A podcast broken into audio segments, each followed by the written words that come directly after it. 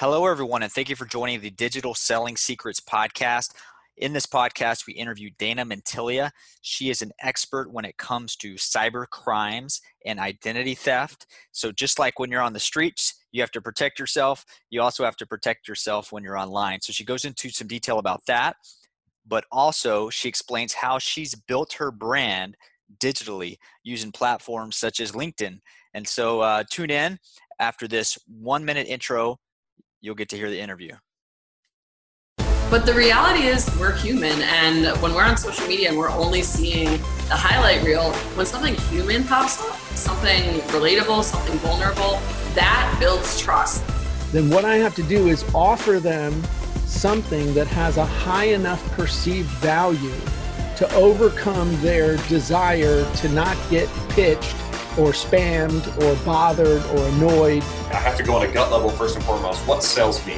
How do we take some of the repetitive, quote unquote, bureaucratic tasks out of the hands of the rep and automate those to free up time for them to, to spend selling? How can we create a place where it's positive, where there's nothing but motivation, education, and inspiration? And how can we do it consistently? Five, four, three, two, Thank you, everybody, and thank you once again for joining us on the Digital Selling Podcast. Once again, we have our uh, co host, Gary Dennis, and myself, Jerry Moneycarote. And today we have a fabulous guest, and that's Dana Mantilia, an expert in security as well as cyber cybersecurity. And she's here to talk a little bit with us about some of the dangers and the new things that have cropped up in this new environment. And before we go any further, uh, Gary, if you would just say a couple words, please. Yeah, yeah. Just uh, thank thank you everyone that, that's tuning in right now. It's it's going to be an awesome uh, interview with Dana. As you can imagine, right now in this digital environment we're in, cybersecurity and and protecting yourself online it has never been more critical. So we're going to go into some detail around that, and then also how Dana has has built uh, relationships digitally um, so it's going to be a very exciting interview. Uh, Dana, do you mind sharing a little bit about yourself and your, your background and how, how you got to where you are today? Sure. Yeah, no problem. So going back in time, I basically have been in the car business forever. We have a Ford dealership, and back in around 2014, wanted to open an insurance agency so we could offer insurance to those clients. And then around 2017, wanted to start getting into the identity theft uh, protection world, and found there really wasn't anything that was B2B that I could then sell to C. Everything was direct to consumer. So I got together with a software company in California and we came up with a product and then we started offering that to our clients. So after that was launched, then we created a platform for people who have an audience of clients like insurance agents or financial advisors or any business owner that has a pool of clients that they wanted to offer identity theft protection to. And we had made it very, very non-technical. So they get a co-branded website and all they have to do is direct their clients to that and then they can pick a plan. And some people um, either earn commission off of that or some people um, offer it at a discounted price so that's kind of an added value for doing business with them.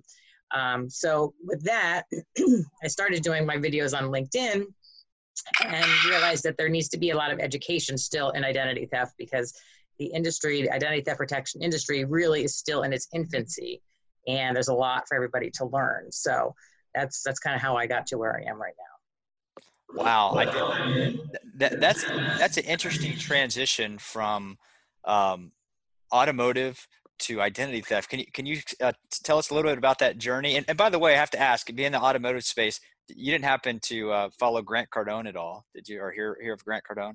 Mm-hmm. Yep. Okay. Yep. Okay. We had a guest on our podcast last week, uh, last Saturday, and and he, he had Grant Cardone on, and I know Jerry and I are big uh, Grant Cardone fans. Um, so, so every everybody has some connection to him, I guess. But I know it's like Kevin Bacon, right? Seven degrees of separation from Grant Cardone. so. Yeah. So, so, anyways, back back to my question. Yeah, that transition. Tell us a little bit about that that journey. Well, you know, I, when I started thinking about the identity theft, it was actually kind of weird. So my brother was trying to get, I think, a health savings account, and he got denied. So he wanted to know well, why was he getting denied from opening up this health savings account? And nobody would give him any answers. Everybody was afraid to even talk to him. So he kept digging and digging and digging. And it turned out that he he was on the terrorist watch list. So someone had stolen his identity. So he had to work on getting that all cleaned up. So that kind of got me very intrigued. I thought, how does this even happen, right? So then I started researching it, and I'm very passionate about learning about identity um, theft protection, and identity theft in general. So that's what that, what kind of got the ball rolling. And um, you know, there are some people out there that realize that they do need identity theft protection, but not not very many. I think that it's it's still we really need to kind of educate, move forward, and maybe down the road, everyone's going to have to realize that they're, they're going to need it, especially now that with all this technology that we're all using every single day and all of our information is out there all over the place. And the data breaches that are happening every day that everybody has become numb to that they don't even think, oh, it's just another data breach. That's a big deal when we have a data breach. So right. that's kind of thing. So Dana, you know what really got me intrigued. You post a lot of videos on LinkedIn, and really good ones. One that really creeped Thanks. me out were the dolls, but that's a different story altogether. but uh, you talked about uh, talking about creepy. So you talked about Mr. Creepy popping up in Zoom, especially in these classrooms that, mm. that the hmm. kids are having now with the Zoom classes. Can you talk a little bit about Mr. Creepy and uh, showing up on on our Zoom conference? Sure, yeah. So Mr. Creepy is a character that I have um, created. I think it helps people visualize a little bit more when I talk about, um, you know, cybersecurity and the bad people getting in. The other thing is, is that you know, I used to just say hackers, hackers, hackers, but there's there are good hackers out there too. So there's a classification of good, somewhat good, and then really bad hackers. So it white like, black, right? Yes, white, black, and gray. And the right. white hackers, they take great offense, and some of them message me saying, "Stop calling them hackers; they're cyber criminals." And I thought, well, that's kind of a long term, cyber criminals. So that's how I came up with Mr. Creepy, and uh, so he's everywhere. He's you know, um, probably on the sex offender registry. He's lurking in everybody's bank accounts. He's first one buying the data breach list, you know, that kind of thing. So um, and actually, I have a LinkedIn live that I'm doing. I don't know when this is going to air, but I'm doing it next week, and we're going to be introducing Mr. Creepy. So it's going to be quite interesting. Mm-hmm. All right. Yeah. Wow. So that's that's how Mr. Creepy. So I always love it because when I mention Mr. Creepy, people mention in the comments, "Oh, Mr. Creepy is such a jerk. I hate Mr. Creepy." all these adults are all talking about this Mr. Creepy guy. But so, the, so how does he show up in in a Zoom in a Zoom conference? Oh, right, the Zoom. So what was happening with Zoom, especially in the very beginning when we all just got sent home and everybody then had to hop on Zoom calls, and there were a lot of people that had no idea what they were even doing, but what was happening is they were getting the links and they were using multiple Zoom um, meeting rooms over and over and over and over. And then so some people were sharing these meeting rooms in- innocently, or some people were getting their hands on what the meeting room numbers were, and they were logging in and you know screaming profanities or acting up or walking around naked, you know, all kinds of things like that that um, they were doing. So Zoom had to quickly act on that, and uh, you know they started with educating people about using the waiting room so that the host has to let somebody in and then also having passwords to the zoom the zoom meeting. So i think we've seen a little bit less of that as long as people utilize you know those tools. I'm sure there's plenty of people out there that don't even know that uh, the meeting room exists but um, right. should. So so random question here. Okay. So when i picture these cyber criminals if you will i picture one end of the spectrum where you just have some random person that's just kind of goofing around on the computer and messing with people, right?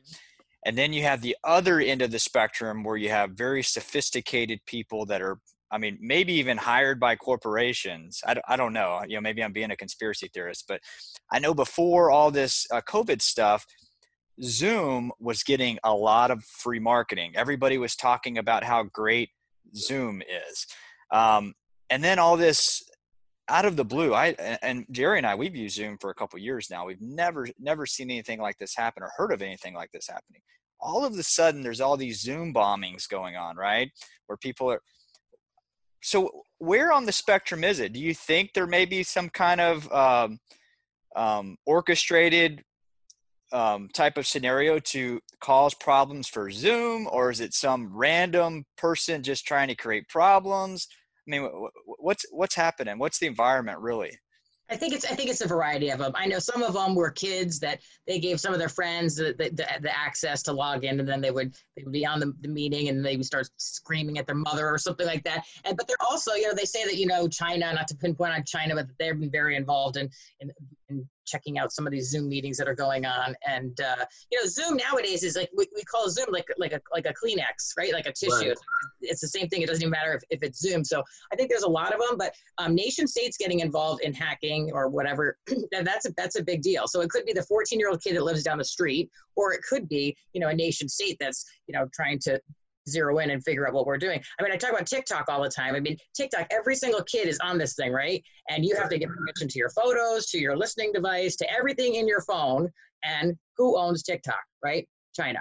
So they know everything. They've got facial profiling on every kid out there. They know every single who's connected with who, and you know it's genius from their point of view of keeping track of of people. But uh, they they basically can t- anybody who has a TikTok account on their phone, they can they know where you are and what you're doing and what you're talking about. So scary. Interesting.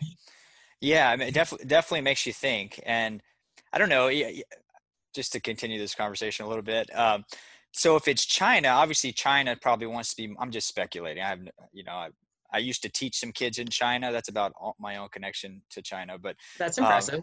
uh, it was all online though. I was in the U.S. I was probably being monitored. I don't know, but I'm sure you were. Yes, I'm sure you were. yeah, it was within their platform. They probably downloaded all, you know, everything off my computer and, you know, ha- ha- have all my passwords. Hey, they're, they're probably monitoring us right now. But anyways, if, if it's another con- a country, you would think they, they want to be stealth like, but the fact that everybody was kind of doing the same thing, right? Everybody was doing vulgar comments eh, eh, based on the articles I read. So it's just kind of weird. Like that shock and awe factor was a big uh, um, component of these Zoom bombings. And I don't know, I was thinking, man, because I've seen some videos of Zoom when they first got started, when they first launched and their, their growth. They're not a, I mean, maybe they are now, but they weren't a massive company.